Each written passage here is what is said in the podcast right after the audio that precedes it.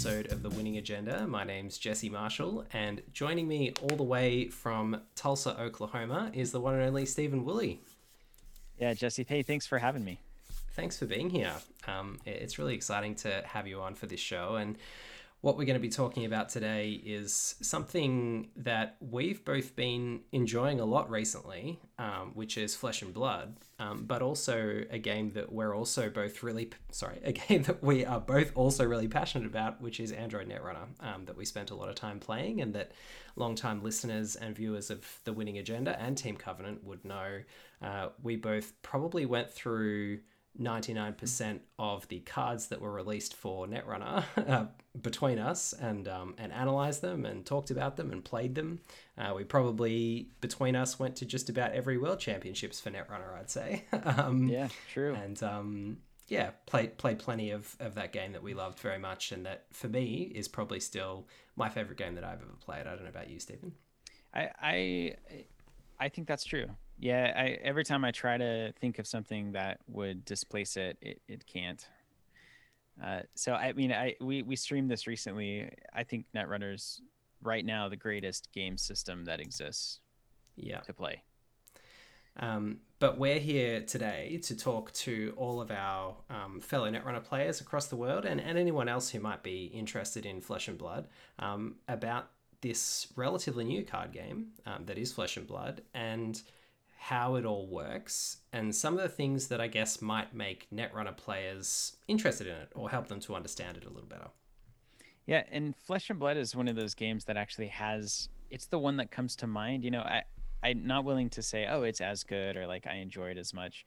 I think I think fundamentally as a system, it is as good, as tight, as well designed. Mm. Uh, but I just don't have as much experience with it to say like, oh, well, this is my preference over something like Netrunner. So it, it's it's in the running. Uh, so I think it's an interesting conversation to have, and there's a lot for Netrunner players to enjoy uh, about the system because it is not a play things onto the board and attack your opponent kind of game which you know is one of the greatest strengths of netrunner is that it existed in a space where that was the majority of what we were we were able to play uh, so yeah there's a lot of good here in flesh and blood and there's a lot to talk about as it relates to the things that we like about netrunner um, and we thought that uh, those of you who are watching on YouTube, we've got a, a, card image up on the screen of Prism, Sculptor of Arclight, which is one of the new heroes in Flesh and Blood that's just been released in the brand new set Monarch. We're recording this in, in May 2021, and Monarch's just been released, Steven. So you've had um, a pretty big week over at Team Covenant the last week or so trying to get all those Monarch cards out to the fans of the game.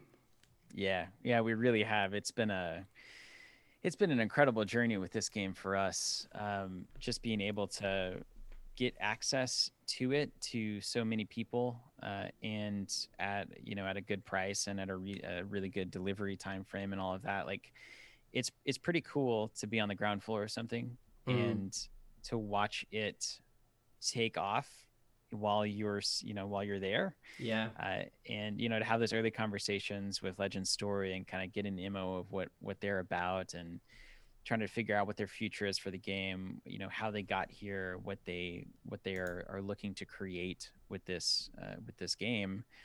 And to be into that and to support that and then to see slowly and then all of a sudden kind of immediately uh, demand and excitement about it just goes stratospheric.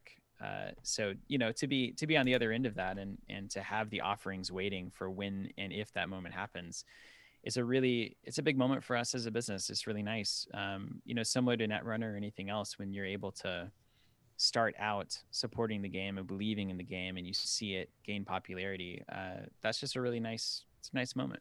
Hmm. Oh that's awesome. And yeah it really does remind me of when I was first starting out in Netrunner and watching you guys doing your unboxing videos of those first couple of cycles. And yeah, you guys certainly got in on the ground floor of that and all the content that you put out about that game, you know, the relationships that you had with FFG and the ways that you were able to get involved in commentary at Worlds, promote the game, uh, really get excited about it. Um, I know that that brought a lot of players to the game, both in Australia, which is you know the other side of the world from where you guys are, but certainly locally around you in the US as well. So um, it's great to see you on board with this game and getting so excited about it. Yeah, man. Well, th- thank you for saying that. Uh, it, I think it's got all the goods. I honestly, Netrunner, Android Netrunner, uh, incredible game, incredible design. Um, particularly up front, whenever Lucas kind of took and retooled the initial system and Mm. all the early cycles, I think that was uh, amazing. But you know, we we all know that Fantasy Flight had its reputation and its limits as to how much it could support a game and, and how far it was willing to go Yeah. and how much it was investing in Netrunner versus Conquest versus X-wing versus you know it was very there was a lot of things being stretched at FFG and we we all you know there, there's the constant jokes about you know delivery timelines and delays and organized Mhm. play and all of that because they try to do a lot and they they do a lot of things well and there are some things they they do less well but with Legends Story um, they are the most competent and just well thinking and well funded publisher that we have ever interacted with Mm. and to see their work hit and to see james white the founder uh, you know to see him enjoy the fact that flesh and blood is is really taking root and to know that they have over five years of content already designed and planned before the first set even releases Mm. uh, you know, i- it's such a nice, refreshing thing to see uh, when it, when a publisher comes in and really means it. So this is a moment that I've been waiting for for a long time, and I'm just glad that the game uh, is tremendous uh, to go along with that. You know, Absolutely, and, and it's it's kind of the mix of all those things that you mentioned before about about Netrunner. You know, we loved FFG for all its flaws, um, but Yeah. the organized play, it, it almost felt like Netrunner was too successful and they didn't know what to do with it. Like it got to this point where they had their cookie cutter model for games about how they did them and how they ran the organized play, and all of a sudden they had this smash hit on their hands and they didn't really know how to grow it. Whereas it's Yeah. kind of with Legend Story, they wanted that. You know, they, they really wanted the game to be that and to be a smash hit and to grow. And so they had everything just waiting in the wings. They've got, you know, the calling events, which we're really lucky to have one in Melbourne um, next month, which is kind of like a, a Magic Grand Prix for, for anyone who's who's been to one of those. But, you know, it's a large event. There's really good prizes. Um, it's really sort of 200 plus players. Um, and it's just going to be like a big festival of the game and they're kind of doing that as a touring roadshow, and that's something that Netrunner never really quite got to. yeah, very. I mean, you saying that like FFG was surprised by the success and kind of didn't know what to do with it is kind of the. I mean, that's a that's a clarion call for a lot of their titles. Yeah, uh, and it is just like you said it's very refreshing to see a publisher that didn't say well we'll see how it goes but they said like we are going to be the next big trading card game. Mm, and here's our plan and here's how we're going to do it and now we're going to execute on it. And uh, that's a very different vibe uh, than what we're used to in the lcg space. Absolutely. So what what we wanted to do today, as I mentioned at the start of the show, is to give our um, listeners, whether and and or viewers, whether they're former Netrunner players or people who are just interested in in getting into Flesh and Blood, a bit of a primer about the game's core mechanics from a game design and particularly an Android Netrunner game design perspective, drawing some analogies and just talking through how this game handles a lot of the common questions that card games pose. You know, if, you, if you're designing a card game, you've got uh, the cards themselves as a resource that the players draw, um, and then you've generally got some kind of like in game currency and potentially an action economy as well. Um, and this game has all three of those things. It handles them, you know, Netrunner had all of those. It had cards in deck, it had clicks, and it had credits, um, and it handled them in a particular way.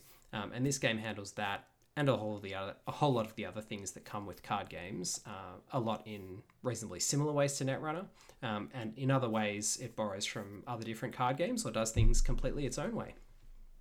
yeah that's 100% right So the the first thing that we kind of wanted to start off with is the characters um, or the heroes in this game. So much like Android Netrunner, where you choose your runner and your corp identity, and you bring those to the tournament, you choose your hero in Flesh and Blood. And um, Prism, which we've got up here, uh, is one example of one of the new heroes from the new set. We won't go into explaining kind of all the mechanics of it just yet, but down in the bottom left corner of the card, you can see there's a, a blue symbol with the number four next to it. That's the hero's intelligence or how many cards they get to draw every turn, um, their maximum hand size, if you like. And in the bottom right corner, there's a green symbol with a number next to it, and that's their life, their starting life total. Um, and then each hero will have an ability. So, Steven, what are your thoughts on the way that the ways that heroes are designed in Flesh and Blood, and uh, similarities or differences to what you might see on an ID in Netrunner? Yeah, that, that's a, a great question. I, I want to start out, Jesse, just by, um, you know, to Netrunner players, this this game is different than Netrunner for sure. And I've seen a lot of uh, comparisons from people early on that say, hey, you know, is this like Netrunner? Is, do you feel the same way? And I just want to get it on the table that like this is not going to make you feel the same way you feel when you play Netrunner. There are a lot of similarities. There's a lot of good uh, design principles that are shared, which uh, you're wanting to get into, and I think that's the right thing to do. But um, I think if people, you know, are Netrunner players and they're like, "All right, this is the next Netrunner, let's go," uh, they're going to be disappointed because mm. Netrunner is Netrunner, right? It's a very yeah. special kind of hide and seek game. Mm. Um, so I like to start off. You know, I've talked to some Netrunner players about flesh and blood and like the first thing i like to say is it's not netrunner but give it a chance. It's a different kind of game and you'll probably like it the same because it has the same critical tension of tempo being on the razor's edge between one player or the other. Yes. And knowing exactly when it's your moment to go and when it's your moment to pull back and defend and build is the central tension of the game. And so, kind of like Netrunner, it feels very much like a, a tennis match or something where you have got these exchanges going on, and the corp might win an exchange, and the runner might win an exchange. And over the course of the game, whoever wins the most exchanges is generally going to be the winner of the mm. match. So it does play with that. Like you're not, um, and I think Netrunner at its worst had corp and runner building to board states that became impossible to defeat. Yes. Um, you know, like we saw that where you had these prison decks and stuff. So it's not that kind of a game, and it's not like the magic style where you might be losing for 20 turns and all of a sudden you lock your combo in and you win the game, right? Mm. So it's very much a turn by turn win or lose the exchange over the course of 10 to 20 turns and then rise up either victorious or defeated you know yeah. like so it, it has that beautiful tension to it. As to the the actual runners the ids in flesh and blood the main thing that's different i would say is that their deck building is defined by their faction very specifically. Yes you know so like when i'm playing anarch it's like yeah i'm playing anarch but i'm going to bring in the criminal consoles or the criminal breaker suite or the shaper you know self-modifying code whatever it is. So you feel like the runner card pool is kind of all at your disposal. Yes. Uh, what flesh and blood does is they very much keep these heroes identified in their individual factions. And so like you see prism we introduced in monarch the first uh, what's called talents and so there are three layers uh, to deck building. You basically have what talent are you? And so, like Prism is a light hero. It says light illusionist. So that means that Prism can run any cards that are light cards. And they're what's called like light generic cards. So they'll say light action, light instant, etc. So any light hero can run that pool of cards. And then you drill down a little further, and Prism can also run illusionist cards. Uh, so that's another facet where all illusionists in the game will be able to run illusionist cards. All light heroes in the game can run light cards. And so Prism can run both of those pools of cards. But then you also have a third little facet, which is a light illusionist card. And so this is a card that can only be run by specifically light illusionists. Uh, like Prism. And so these are, at least in the early stages of the game, probably for the next three to four years, all light illusionist cards are specifically going to be run by Prism. And then she can also run light generic cards and illusionist generic cards and universally generic cards. So, you know, when you talk about it, it sounds like, oh, well, it sounds more restrictive than Netrunner. But in a lot of ways, as these card pools flesh out, you have so many different pools of cards to grab from when you're deck building that it does feel pretty wide open while not feeling like you can just run the best stuff from every class yeah. and make kind of like a best of deck. So there's no splashing like there is in Netrunner. There's no um, borrowing influence from other part uh, uh from other factions. Um, That's correct. And, li- and like you say, that does create some more constrained deck building um, and perhaps some more um, similarities between the 10 different prism decks that you might see at a tournament. They might all be more similar than, than 10 runner decks that you might have seen in a Netrunner tournament. But the counterbalance to that is the design space um, that that allows the designers to take in this game because it allows them to kind of push each faction a little more in a particular direction without having to worry about balancing it across the entire card pool. Um, but it also means that there's a greater diversity of choice. Like, uh, I guess one way to think about it might be that rather than having an Anarch deck where noise is your ID, you've got a noise deck. yeah, that that is entirely right. And the thing that I've really come to appreciate about the game is that well, one thing is that as you know more cards release, you really feel your options grow Mm. because you have these big categories that you can pull from. But also that uh, deck building in Flesh and Blood is like an ama- like it's a fascinating experience, and I often feel like I'm pretty quickly taking a deck concept and within the constraints of the cards that are available, I can put the basic thing together and it functions essentially how I want it to function but I spend 99% of my time as a deck builder making small tweaks and efficiency changes and little odds swaps rather than saying like ah, I guess I'll go a self-modifying code build instead of uh, you know an Atman build yeah. I like it's Prism but the three different cards that I tweak versus the other Prism player is what defines whether I win the tournament or go 0 5 uh, and on top of that, your skill with the deck then becomes wildly important. Oh, yeah. Uh, and that's a huge, you know, any any player wants to hear skill matters, skill's important. Uh, and you can make the case for many games that that's that's true. But in Flesh and Blood specifically, you get so many chances to excel or, uh, you know, I won't say make mistakes, but make less favorable trades. That over the course of the game, losing one or two life, you know, in those trades is the difference. Uh, And we'll come to um, a little bit later on the the fundamental nature of the game that's a bit different to Android Netrunner, which is that um, rather than playing your corp and your runner games independently, so playing one role just as the defender as the corp or as the um, aggressor as the runner, in, in, in a sense, if you obviously that different differs from different matchups, but that's kind of a, a conceptual way that you could think about Netrunner games. In Flesh and Blood, you're taking those roles on alternating turns. So on your turn, you're attacking, and on your opponent's turn, you're defending. And the cards that you have in your deck fulfill both roles. They sort of have two modes. Um, and when you're deciding how to how many resources to expend on attacking versus defending, um, you're constantly thinking about and are caught up in that tempo game.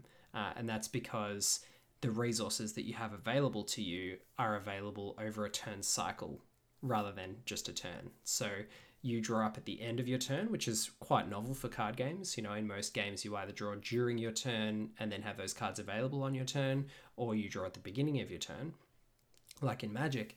But in this game, you draw at the end of your turn. You then have to choose how many of your cards you want to use to defend on your opponent's turn, and therefore how many will be available for you again when your turn comes around again. And yeah, that, that's an extremely thoughtful way of putting that. oh, thank you.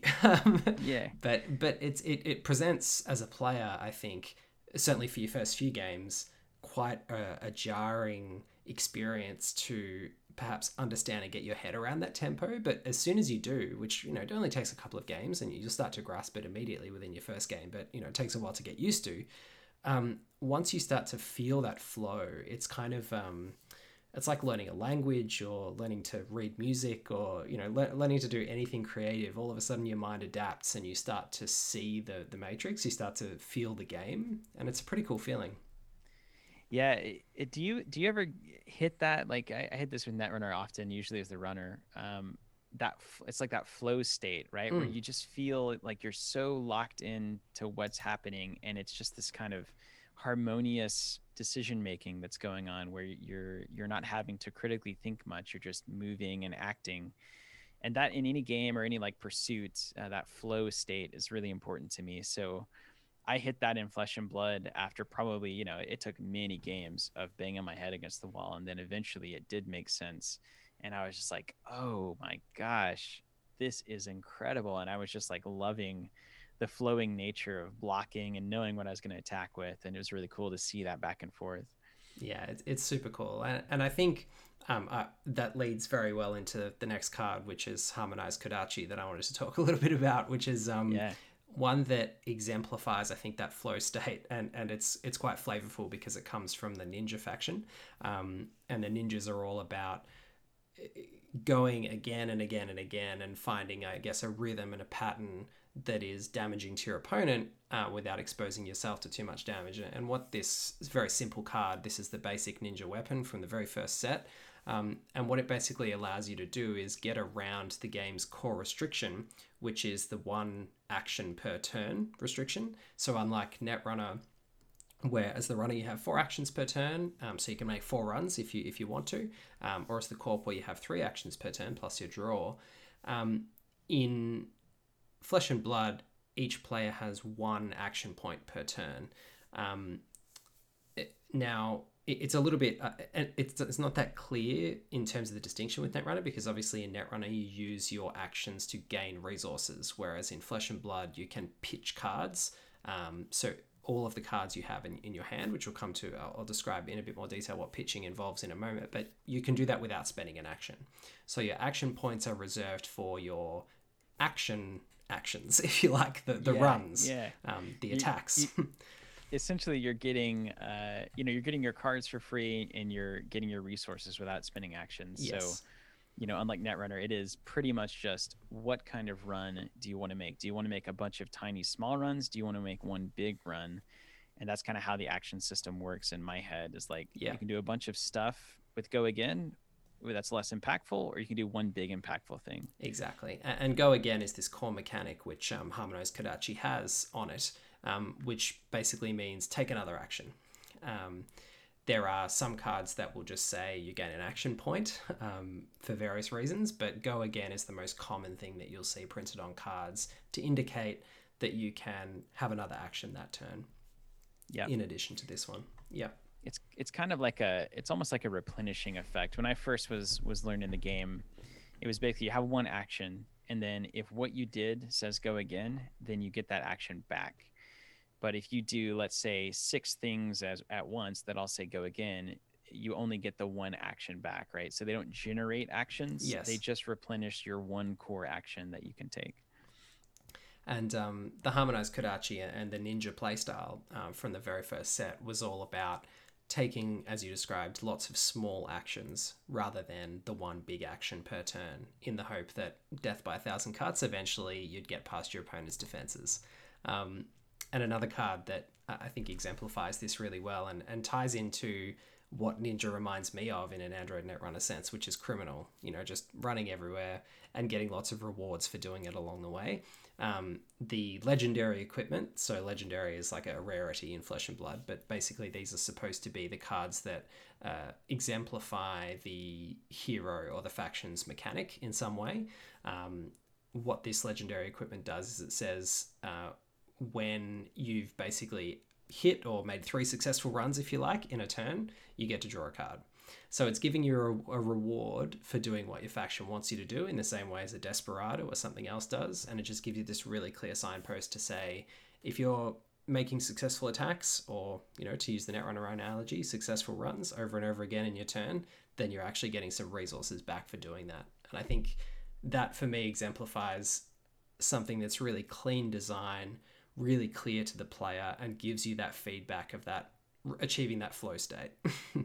yes, absolutely. And and you imagine you're you're the blocker, you know, I'm sure you've run into this where you know, ninja, it's got to be the third attack, but you know, if you get a Kodachi, which is the smallest attack in the game, it's one damage. And it's like, well, I'm not going to block one damage because I've got four cards and I want to waste one of my cards that I could use on offense for one damage. So you take the one and the second attack is the second Kodachi. And it's like, well, you take one again. And then now it's like they play an attack action card. It's the third uh, third attack that they've done. And it's like, well, now if this hits, they get a card.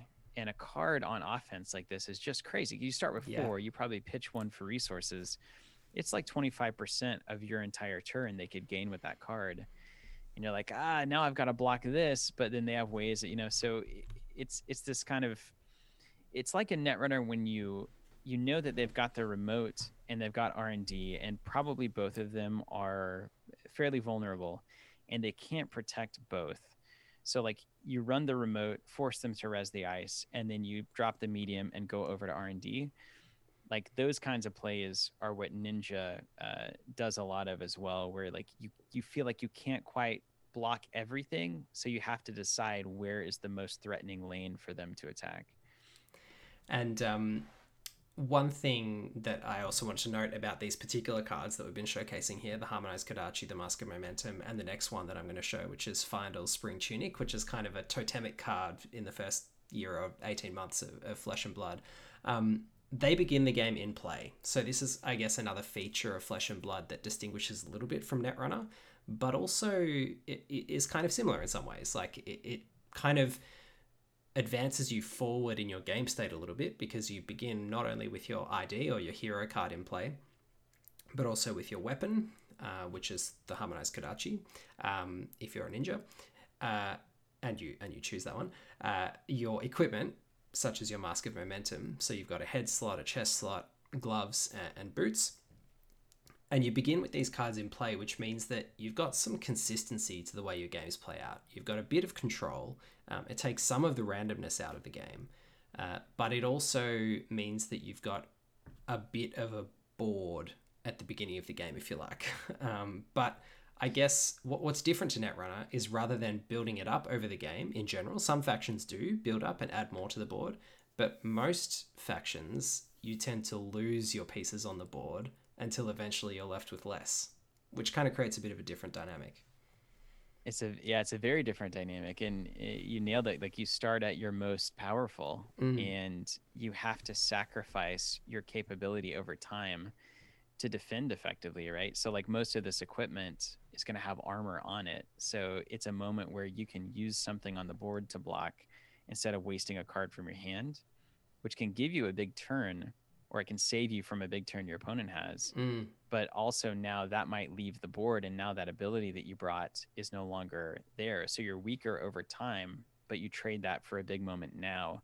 And that central tension is really important to the game. It's kind of like um, it's like if you started netrunner if you started as runner you chose your id and then you brought your console and your breaker suite and put them on the table. Yeah. like that's how every game started but then those as they get used would kind of leave play over time so you you have this really powerful moment up front and then you kind of wear each other down and at the It's end of it like, we like what's to um is it Geist's console that you trash to to That's do right, something? that's yeah. yeah Yeah. um that's it certainly fits the id yeah. uh i so one thing that really has me excited about this is like there's no um so much of the equipment is just generic and not faction locked Yeah. So if you think about, you know, the difference between pl- playing your Anarch deck with Desperado or, you know, Spinal Modem, forgive me for being an old Netrunner player. Um, the, there's such a difference in the way that your entire deck plays just based on that change. yeah.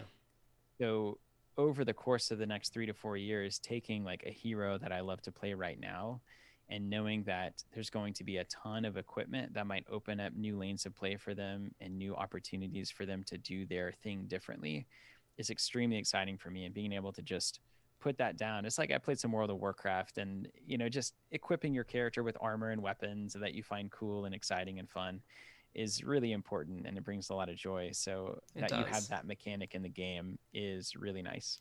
And there's something really cool about the fact that you can choose your equipment once you see your opponent's hero card as well. So you can bring a range of equipment to your tournament. Um, and then based on the different mechanic, the, the different mechanics that different heroes are likely to lean more heavily on, you can gain some information uh, from your uh, opponent's hero card. And once they show you the hero card, you're allowed to kind of adapt your equipment to suit the battle. Um, and that's, I think, a really cool mechanic, not only for making different heroes that attack you on different axes more balanced and, and fairer because you can bring different equipment that will help you to deal with what they're trying to do. Um, some examples will come to later with you know wizards dealing arcane damage.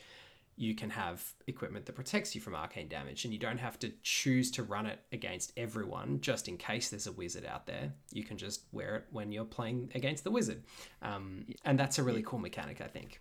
Yeah, it would be like if your opponent flipped Wayland and then you could sub in Plascrete Carapace. Yes. Uh, rather than, you know, you go to the tournament and in 90% of the matchups it's a dead card. Uh, it would be nice if you could just be like, oh, it's I'm going to go infiltrate Wayland. I should probably worry about meat damage here. And for long-term listeners of the Winning Agenda, you'd be very familiar that with the, the fact that I was so passionate about sideboards in Netrunner because silver bullets to me were such a problem with the game design and where it kind of got the game got itself in all these sorts of knots where you were constrained in terms of allowing players to attack on different axes, whether it's something like Potential Unleashed, the Jinteki ID, or other things that um, eh, come at runners from a different angle, or or come at corpse from a different angle for that matter. That you needed to have things like Film Critic on the runner side and, and a whole range of other silver bullets and then the silver bullets, in order to make them more playable against a range of different things, needed to start being like Swiss Army knives themselves that did like a whole lot of different things on the one card. Um, and, and I understood that the designers didn't want to, you know, hose Wayland out of the the metagame completely by saying everyone can just sideboard into their Plascrete carapaces and then you won't have a chance of winning. But what How Flesh and Blood's got around that is by saying from the very beginning, we're designing with this in mind, with the fact that you can sideboard. So we've balanced Wizard, we've balanced Arcane Damage, we've balanced all the different factions and all the equipment around the fact that you have this adaptability. Yeah, if you're you being a fan of sideboarding and advocating for it in Netrunner, have got to be very over the moon with Flesh and Blood. I think the sideboard is amazing. I mean, Absolutely. you you basically sub in equipment and then you know probably 12 to 15 sideboard cards that mm. you can sub in and it can do everything from change your resource curve to give you new lanes of attack to giving you a higher defense uh, you know over time. It's just a lot of play with the sideboard and it's an incredibly deep part of the game. Yeah. Um, so i'm super happy about that and the other um, next thing I want to talk about, I guess, with Fyendal's Spring Tunic, the the equipment card that I mentioned earlier was around resources, um, and resources are the equivalent of Netrunner credits, if you like. Um, and they, as you mentioned there, Stephen, with adapting your pitch value or your curve, uh, resources are generally gained from pitching cards in your hand. Um, so each card in your deck will have a, blue stripe at the top, a yellow stripe at the top, or a red stripe at the top, and that will be its pitch value. Um, so blue cards pitch for three, red cards, uh, yellow cards pitch for two, and red cards pitch for one. So each card will either provide you three, two, or one resources. Generally, common and rare cards will have all three variants, and the blue variant that pitches for three will be the weakest, the yellow one will be stri- slightly uh, stronger, and the red one will be the strongest in terms of the effect of the card. Um, but obviously, the blue one gives you more resources. So you've got this constant trade off, which you mentioned earlier when you're deck building, about does my strategy and does my hero and does my card pool and the cost of my cards to play require me to play more blues so I can actually afford to do the things I want to do. Um, so I can trade, you know, pitch one card and play my cards rather than needing to pitch three cards just to play one, which is a terrible situation to ever end up yeah. in. Um, or can I get away with playing pretty much all reds because most of my things cost zero or one? Um, and that's a really core part of, of Flesh and Blood deck building. And Fyendal's Spring Tunic is a really key card in Flesh and Blood because it gives you passive access to resources, which is something that doesn't come up a lot in the game. So there's no, there are no pad campaigns and Adonis campaigns and kind of sure gambles going around. Um, it really is just pitching your cards for three, two, or one generally. But then this is one of a, a very small number of cards that you know once every three turns you get a free resource. And I think the fact that this is so good, um, this is like the go-to chest piece for pretty much every hero, uh, with a few exceptions, shows you how finely tuned and balanced this game is. That one resource every three turns is the tipping point.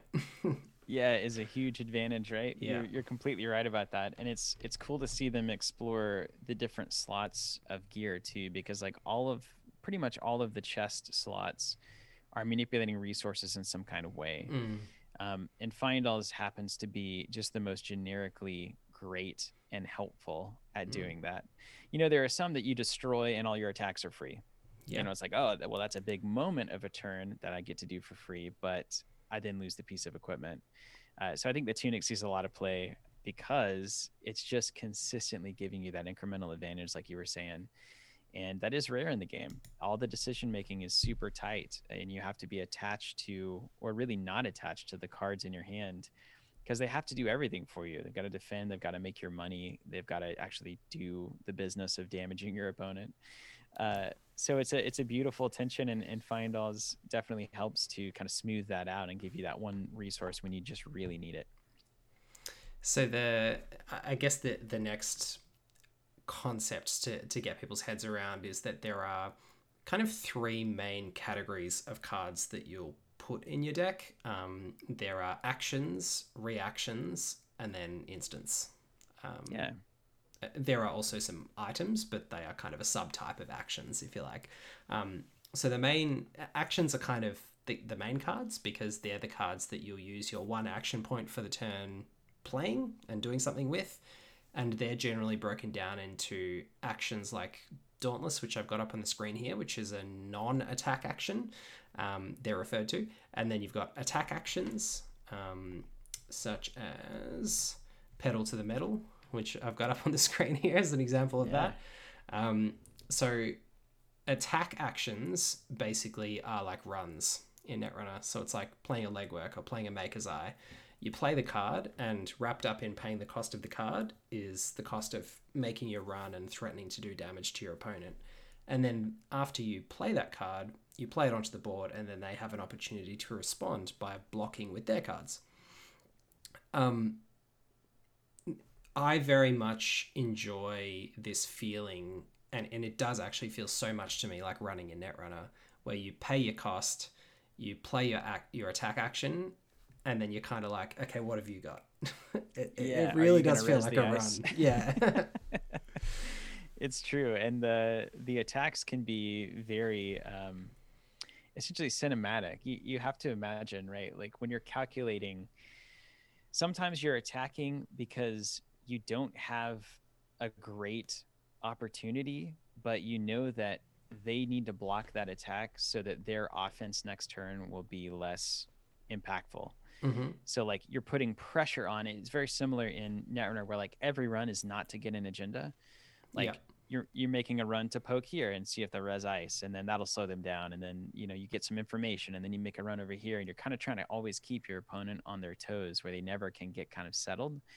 And it feels like that constantly on both sides of the board. Um, so like you're saying, whenever you're deciding, you're making that run, you're you're launching that attack. Your opponent can say, ah, I won't defend with anything. I'll just take three or four damage and keep my full hand. And then you're like, ah, I really kind of wanted them to block that because I didn't want them to have a full hand going Yes. into my defense. Uh, so you know that balance is uh, I, you really noted that well that uh, I hadn't thought of it like making a run, but it really is that almost exactly. And you really Um, want to, like you're saying, Stephen, you, you want to present such a credible threat that your opponent is going to commit resources to preventing it. And that, Yeah. to me, feels very much like when you're the runner, you want to be attacking the place the corp doesn't want you to attack so that they have to spend their money rezzing the ice. Because Yeah. if they get to just sit there saying, sure, make your run, you know, then they're probably going to win the game because they're not having to commit any resources to stopping you. That's right. And then they come in with their four card hand, and it's like, here's 13 damage, and you're like, ah, Yeah. and they put you on the back foot. So that's very, very nicely noted. and very much a part of um, making your uh, attack actions credible or your attacks. You can attack either with weapons or with attack actions, but um, attack action cards are certainly very common across across most factions. Um, a, a part of making either your weapons or your card attacks credible is playing things that either give them go again or give them additional strength. Um, so that the little yellow spear symbol is the strength symbol, um, and that you'll see that across all sorts of cards, and it'll generally be or always be used to refer to an attack strength um, or a card's attack strength. Um, and things like Dauntless, which I've got up on the screen here, is just kind of a very vanilla, basic example of an action card that has Go Again, um, that says your next weapon attack this turn gets an additional strength, uh, and any defense reaction cards that the other hero plays cost them more resources to play. So you're making it more expensive for them to defend, and you're making your attack stronger. Um, and like a lot of these action cards that are not attacks, it has Go Again basically so that it doesn't exhaust your one action for the turn. Yeah, you're kind of charging up with it. Yeah. Yeah.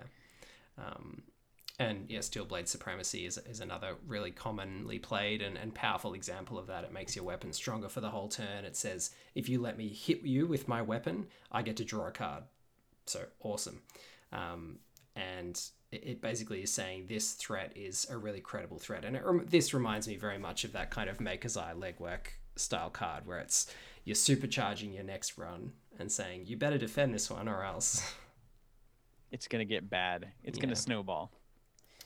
Um, so the other the other card type, which I, I, mentioned a little earlier, and the other kind of axis that they've introduced to the game is is non combat damage. So a lot of the the first set and certainly the first eighteen months of the game has revolved around this give and take of attack, defend, attack, defend. It try and exhaust your opponent's resources with your attacks and uh, force them to defend with their cards.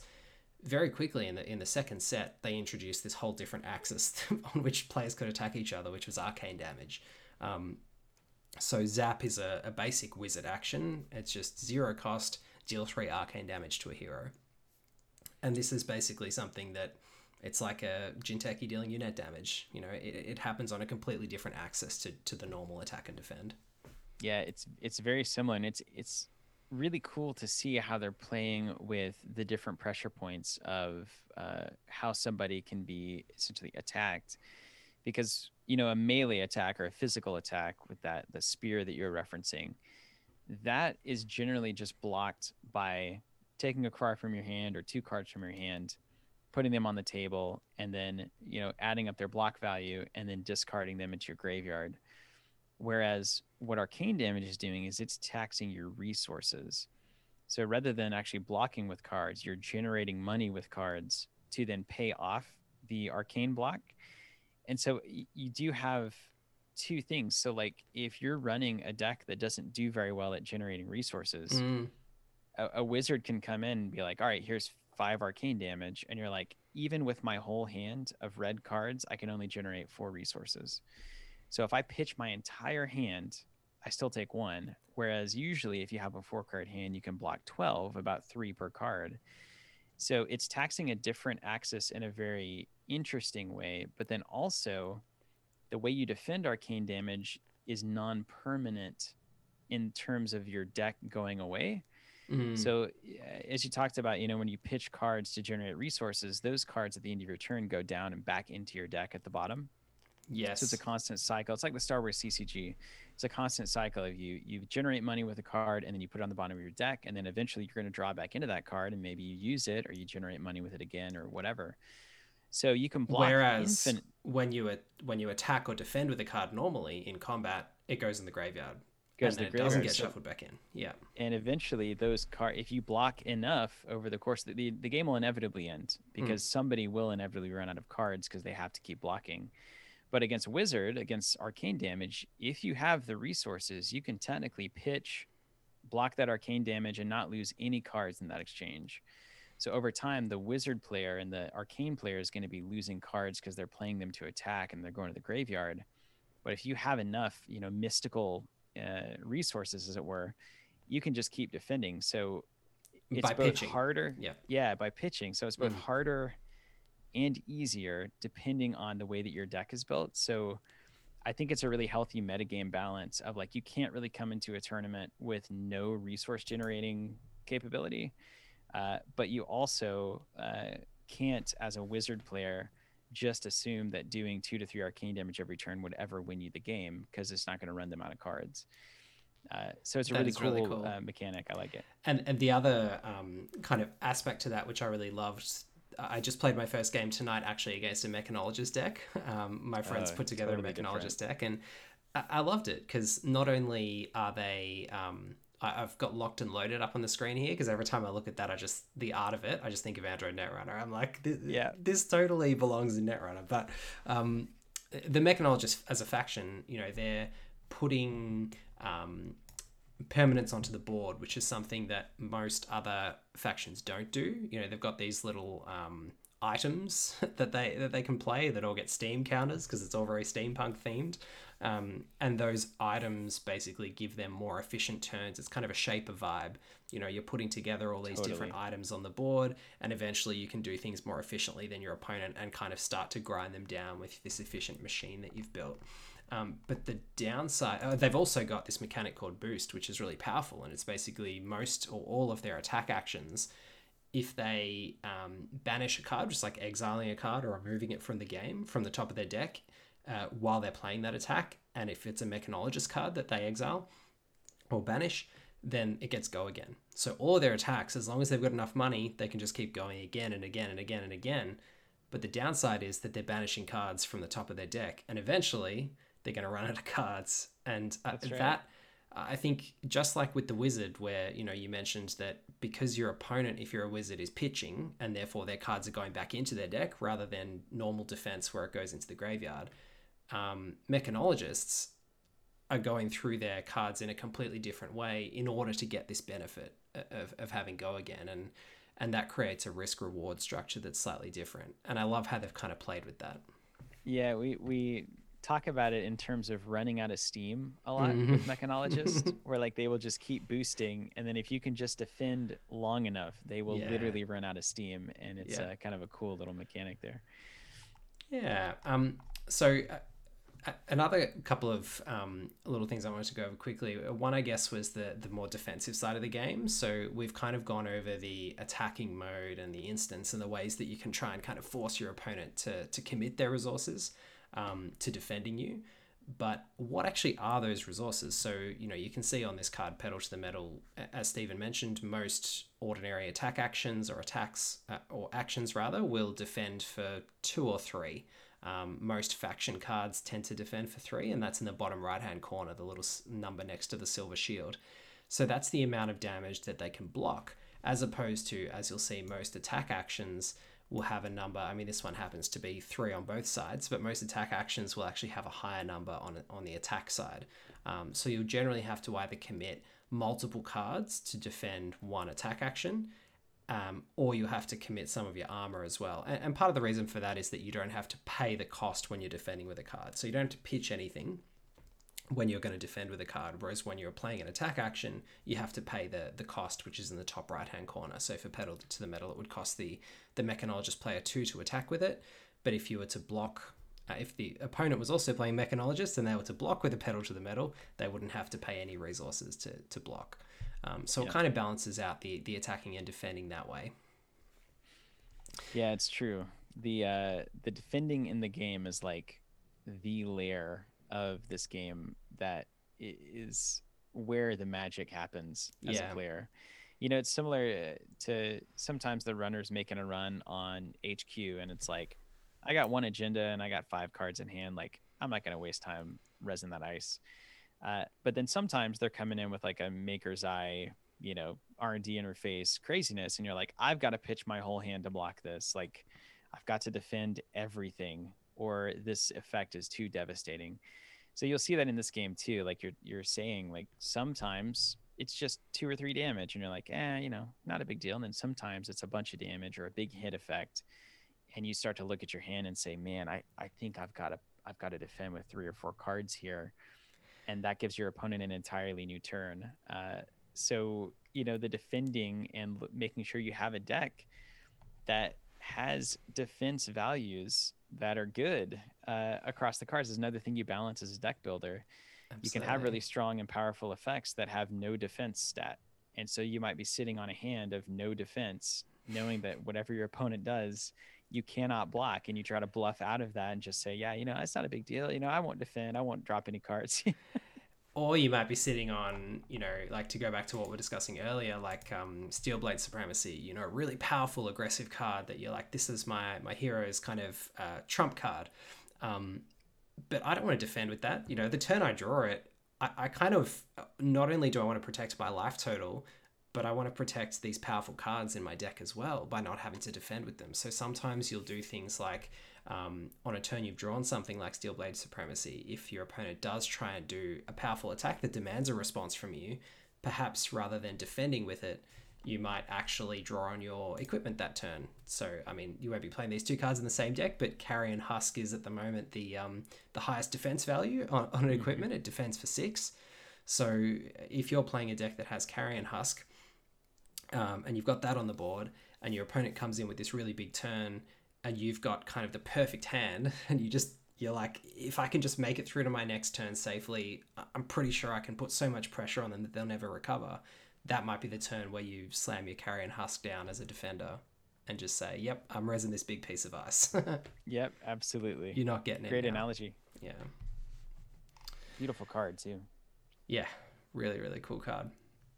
So that's um that's kind of a, a, bit about the attack and defense. I, I, just wanted to kind of quickly mention defense reactions because I think they're kind of a little unique part of the game as well. It's kind of like uh, after you've rezzed your ice, you've got like a an instant, you know, an asset that you rez and then activate at instant speed or an upgrade or something in, in your server.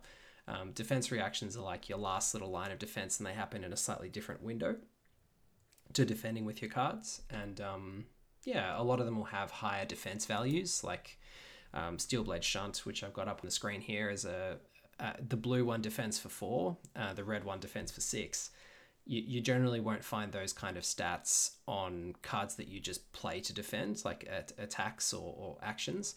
Um, but when you play a defense reaction, you actually have to pay for it. That's the difference.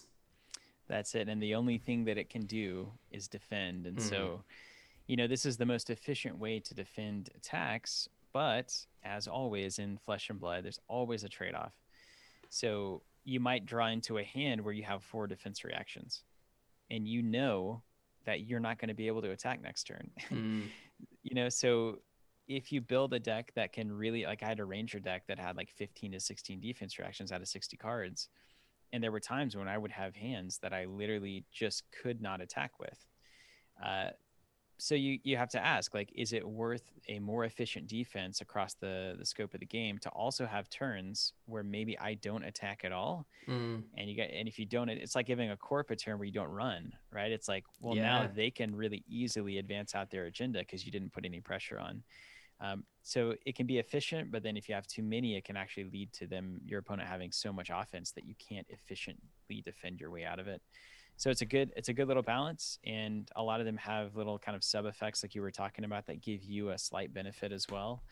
So finding the balance between attacks in your deck and defense reactions and equipment that i'm going to run and normal actions that are going to pump attacks and cards that have three defense values rather than two defense values um, is all just this beautiful dance that you do in deck building. Um, and that i think brings us very nicely to the last topic that I wanted to, to chat about, which is getting around the key restriction in the game of the the one action per, per turn. Um, you are a Netrunner player.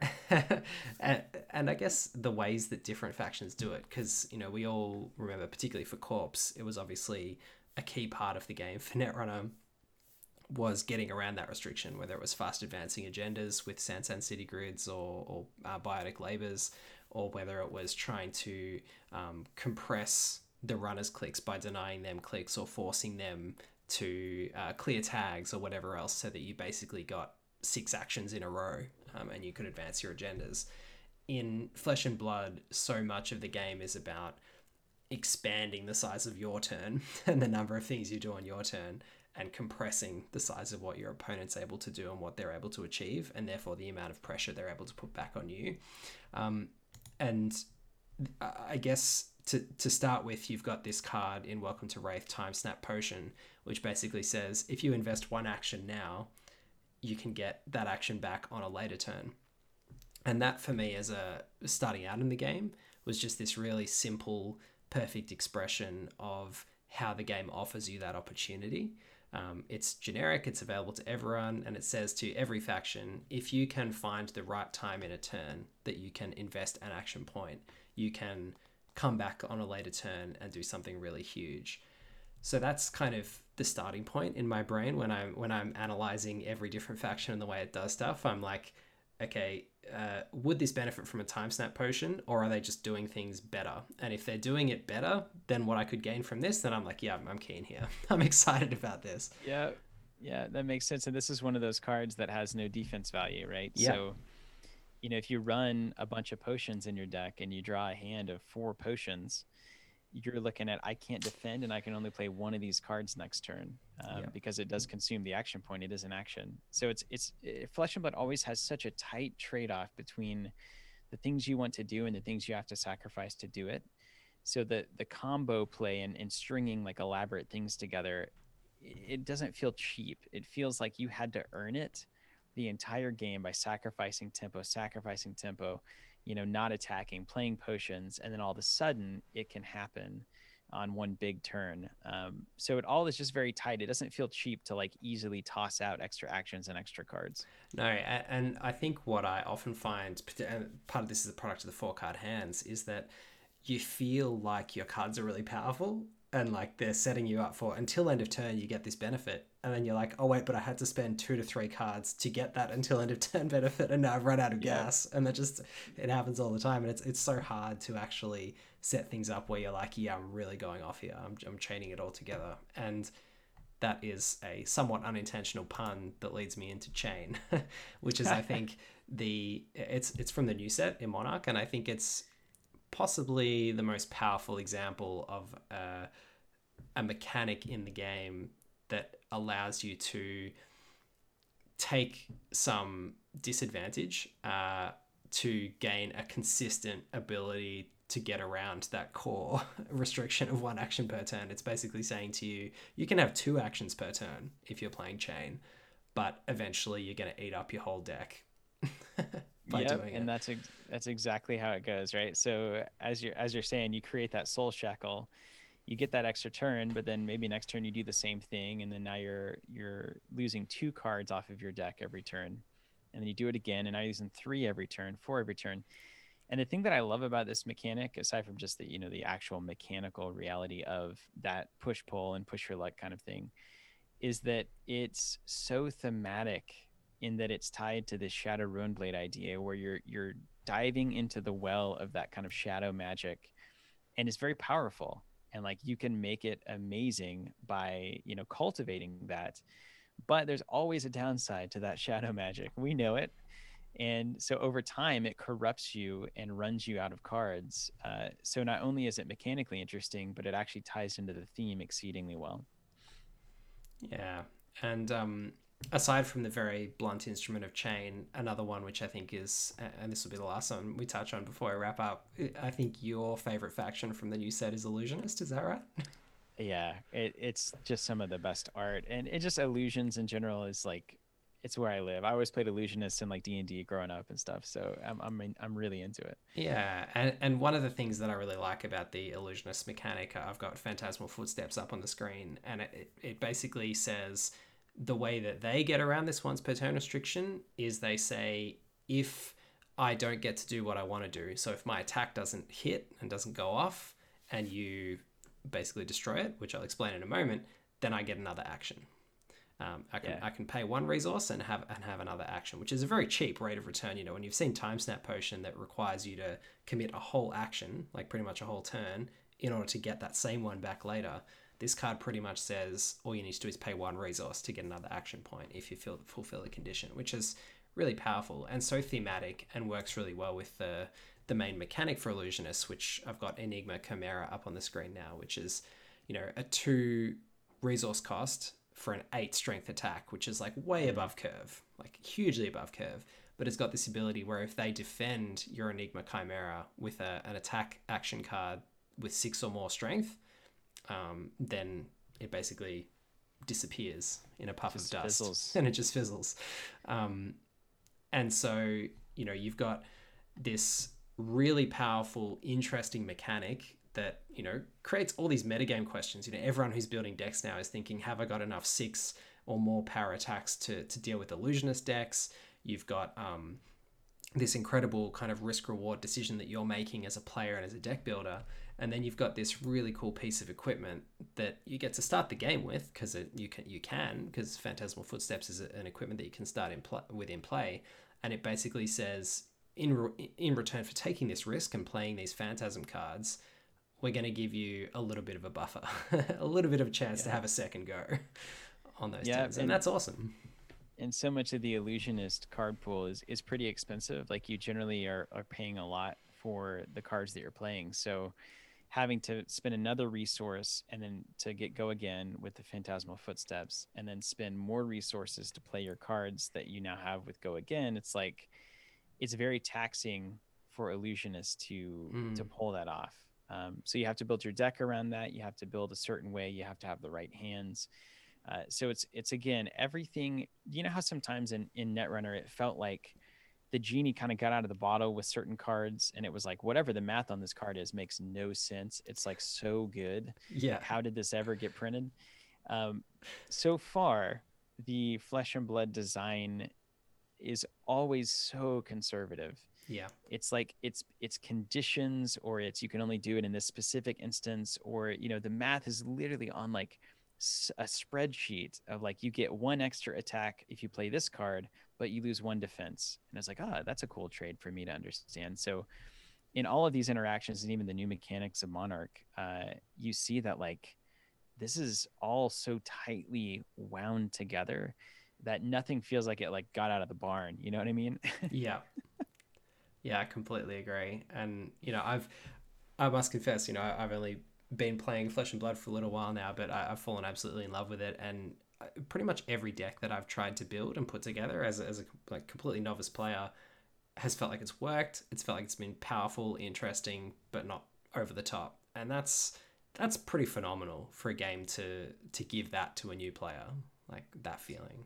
Yeah, I mean, honestly, because the cards can all do all the basic mechanics of the game. Like a card can yeah. always generate resources, or it can always be played, or it can always block.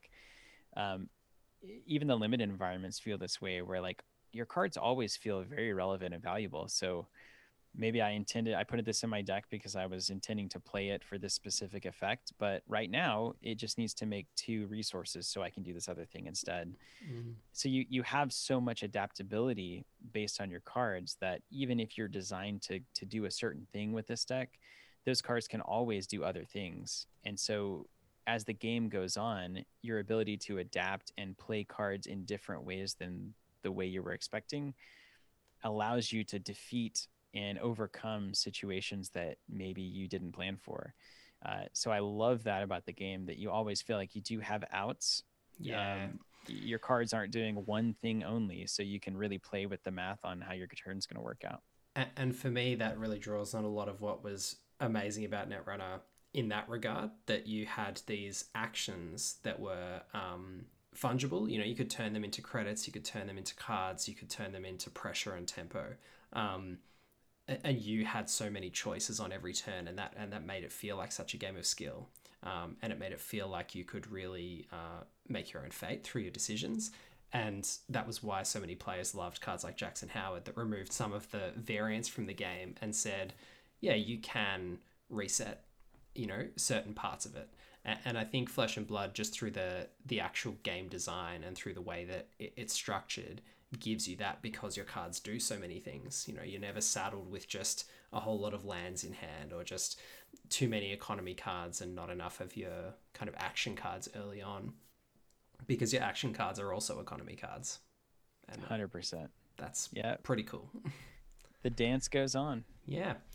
Well, thank you so much, Steven, for taking the time. And I hope for our um, former Netrunner players or current Netrunner players listening, um, those of you who are still loving the amazing stuff that Nisei is putting out, I know both Steven at Team Covenant, you guys, and at the Winning Agenda, we recently did a, a card spotlight on a few of the spoilers from the new um, Nisei set. Uh, it's been extremely impressive to watch what they've been able to do with continuing the game. And I think in many ways, the kind of the Nisei system gateway and system update are like the core set 2.0 that we should have had and like really putting the game in, in in a brilliant place. So i think netrunner's in a great place but yeah i hope that you current former whatever or never netrunner players if you've listened all this way through uh, hope you've enjoyed mm-hmm. our chat today and um, hope you dip your toes in and enjoy some flesh and blood.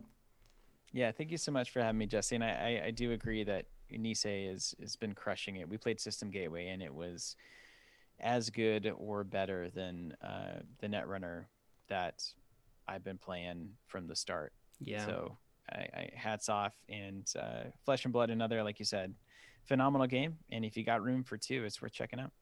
Cheers. Thanks, Steven, and thanks everyone for listening. We'll see you next time.